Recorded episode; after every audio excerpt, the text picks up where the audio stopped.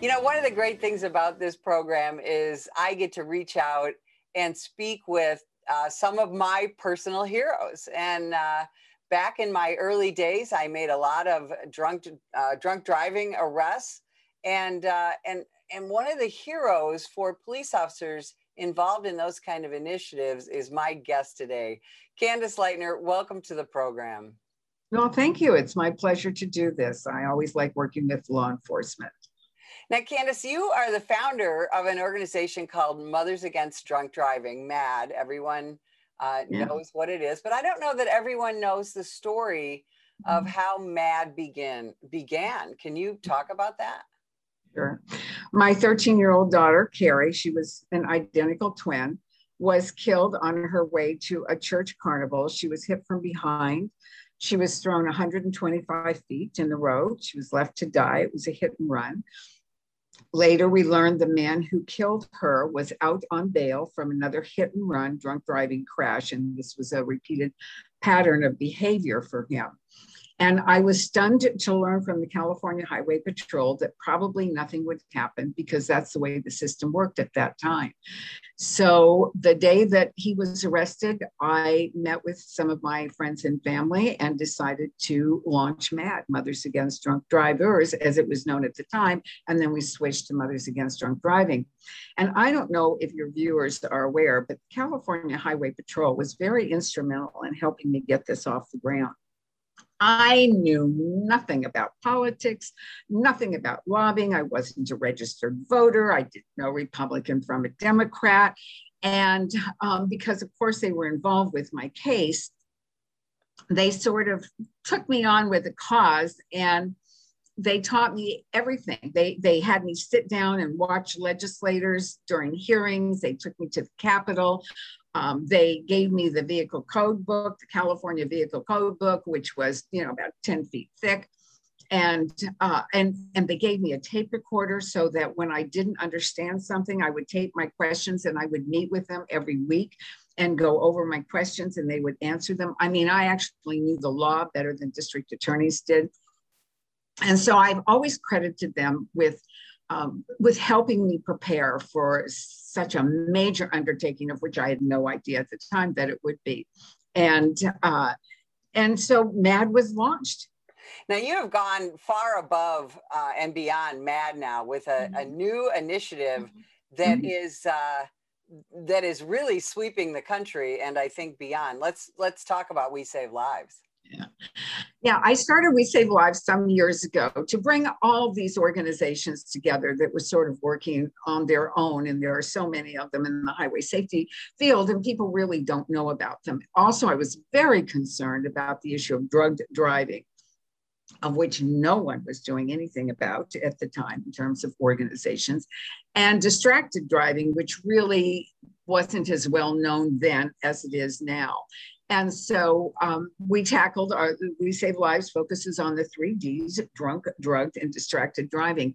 And I think one of our earliest successes, we've had several, was our video reflections from inside, which is actually being used by a number of law enforcement entities uh, during their training. And this was developed for us pro bono by a firm at the time was called Young and Rubicam. I think they've since merged and they're called something else. And it is, I was the executive producer. It is a true story of a young man who was incarcerated actually for killing a cop um, while drunk in the state of Florida, drunk driving. It took us a year to find this man, it took us a year to put this video together. It has been seen, it's an award winning video. It's been seen hundreds of millions of times around the world. It's been translated into so many different languages, I can't keep track of them all.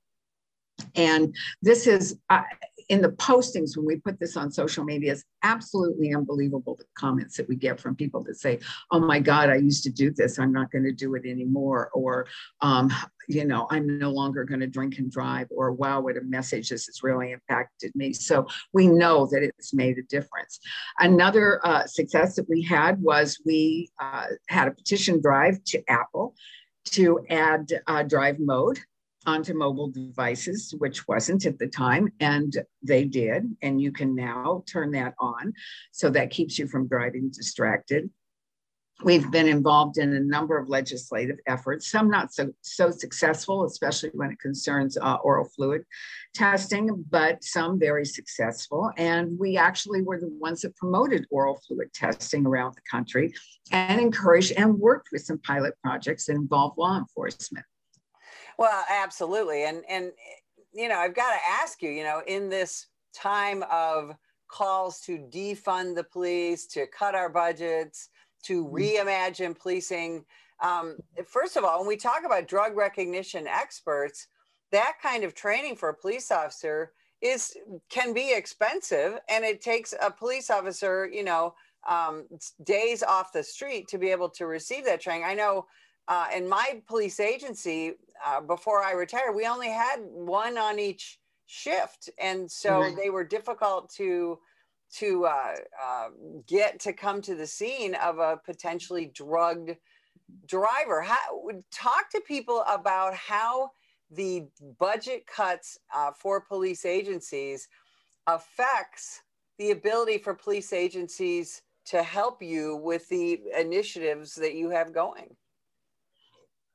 I just don't understand. Sorry, I don't understand budget cuts at all. I just think it's one of the stupidest ideas I've ever heard about in my entire life. And I have been like, I was in Florida when they decided to cut um, the DUI special uh, task forces, you know, where they would partner and go out specifically dealing with drunk driving. And and to me, this is a real danger to society because I don't think people realize how dangerous drunk driving is. I think they think we've solved the problem, and we haven't. We're still killing 10,000 people on the roads every year because of alcohol involvement in crashes. We need, in my opinion, we need more people out there, more law enforcement, especially those who specialize in this to get these drivers off the road and to protect us, to protect our families, and, and to protect the drunk drivers. Let's face it, these people could go on and kill themselves along with other people as well.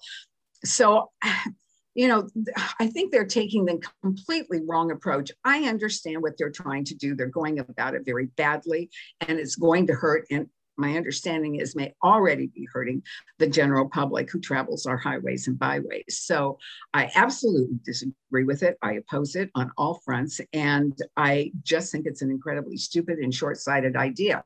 Yeah, and that's one of the things the National Police Association is is working on getting people to understand is the ultimate victims of defunding the police and, and stopping us from doing our jobs is mm-hmm. not it's not us it's the general public. You know, we already see crime is on the rise, you know, homicides are up, violent mm-hmm. crime.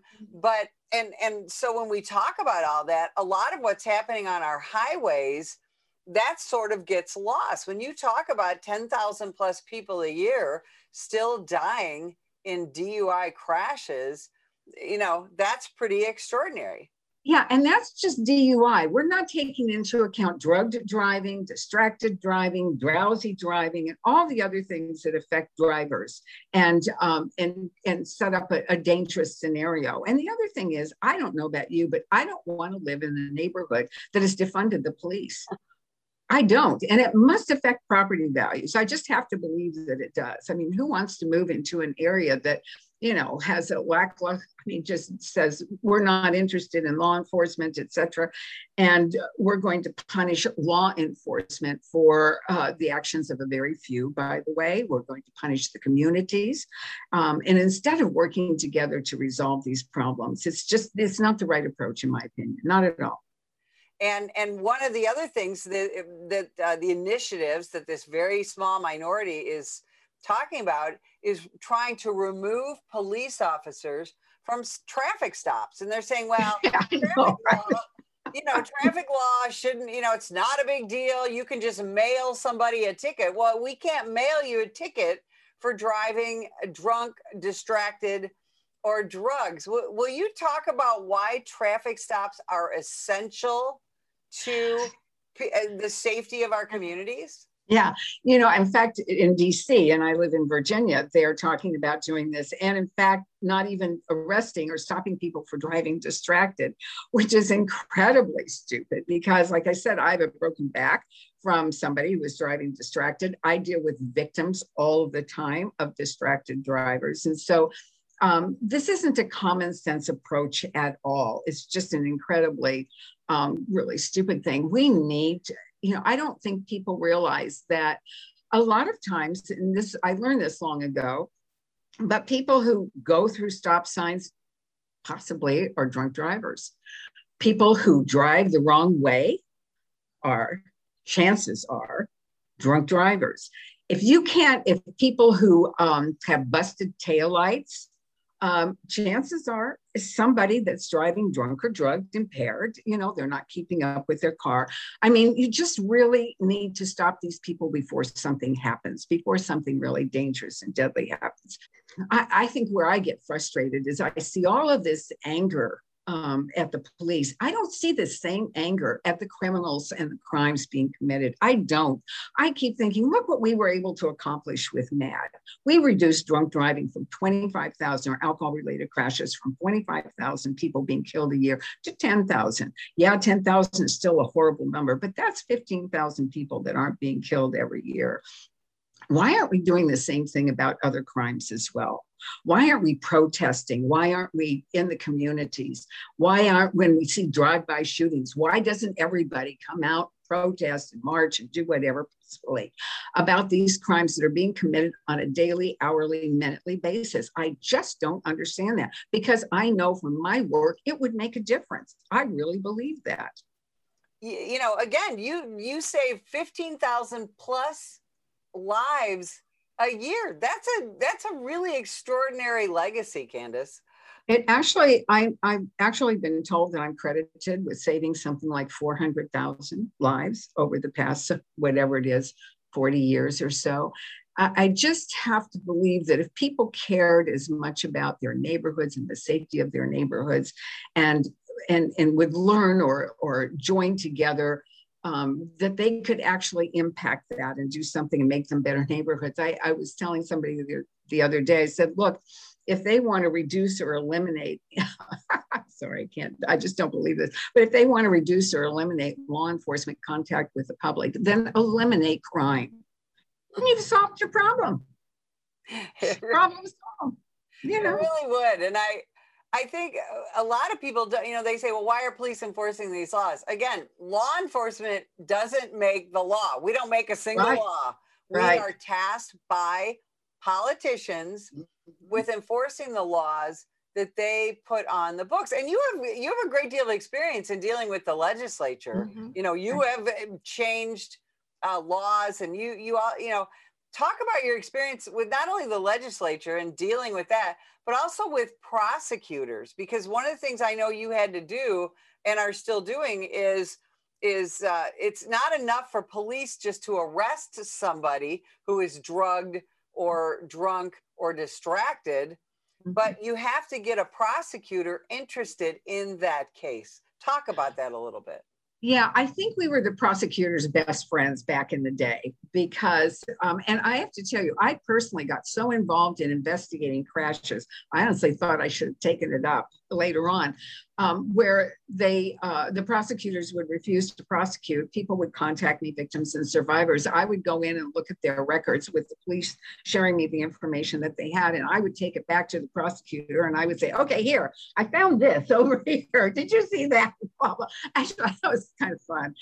Um, and so we actually had cases open that, that had been shut. Plus we were the prosecutors knew that we were right there watching to make sure that they gave it their best shot.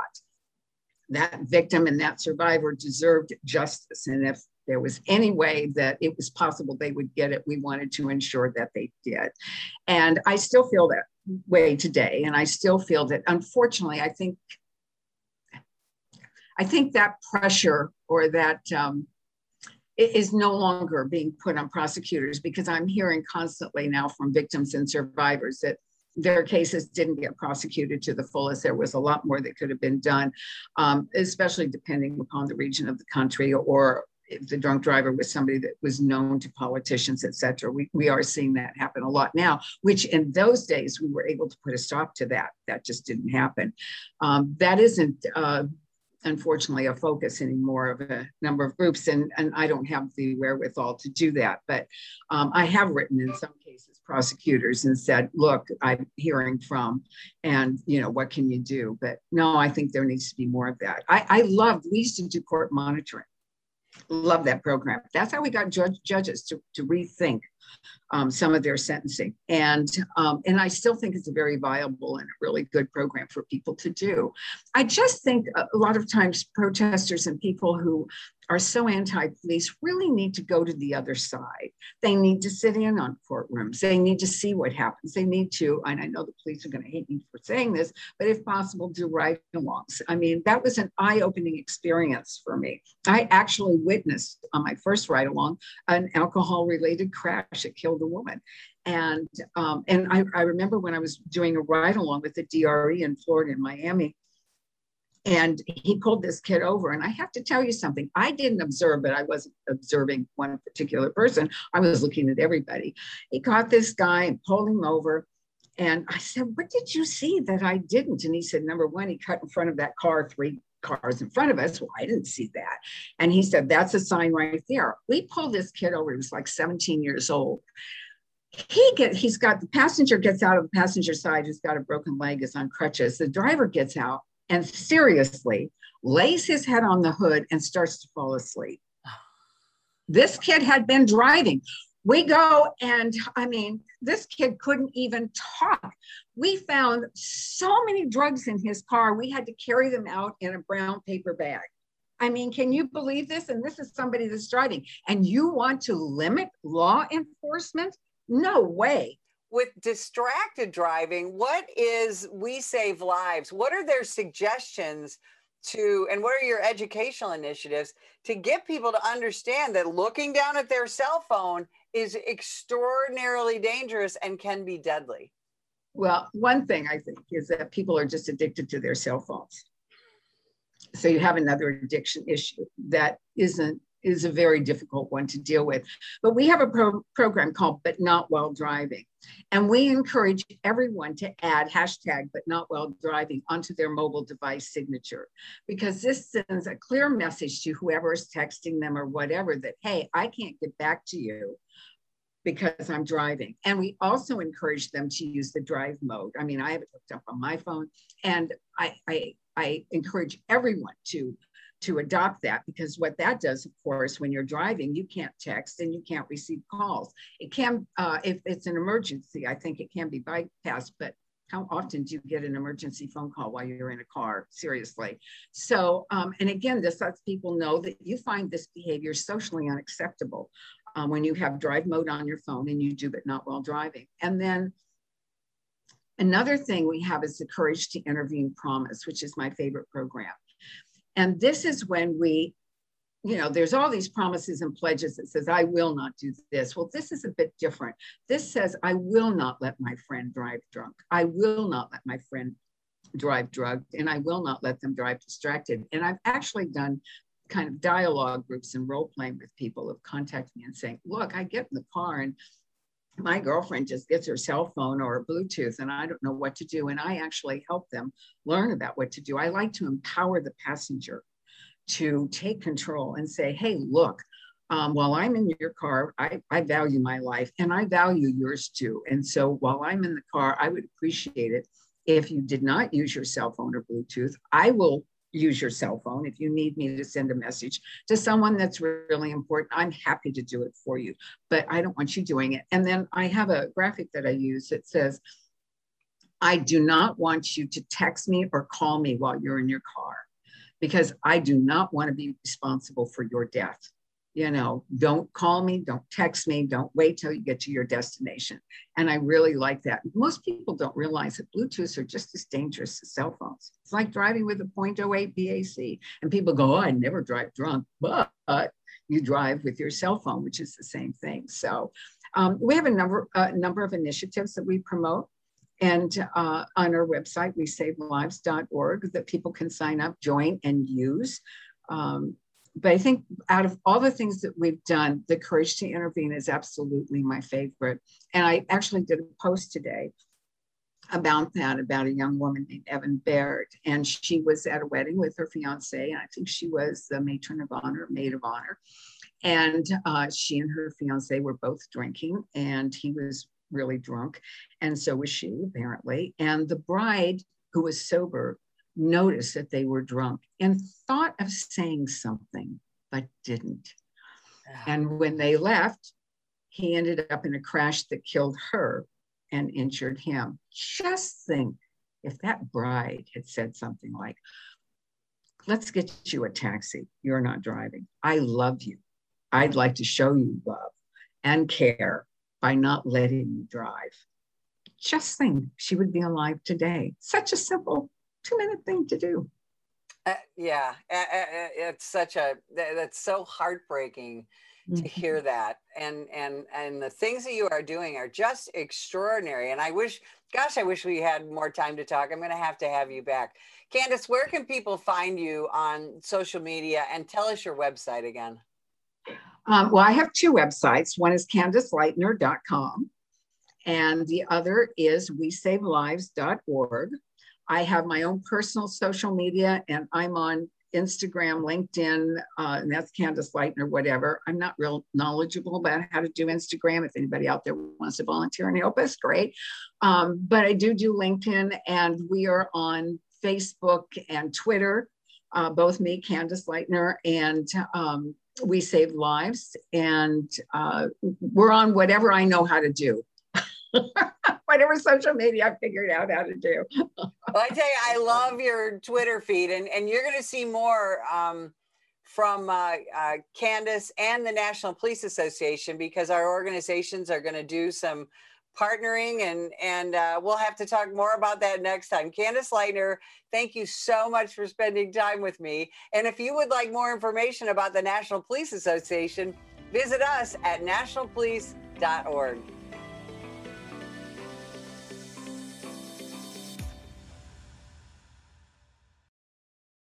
This year, over 50,000 law enforcement officers have been assaulted while on duty.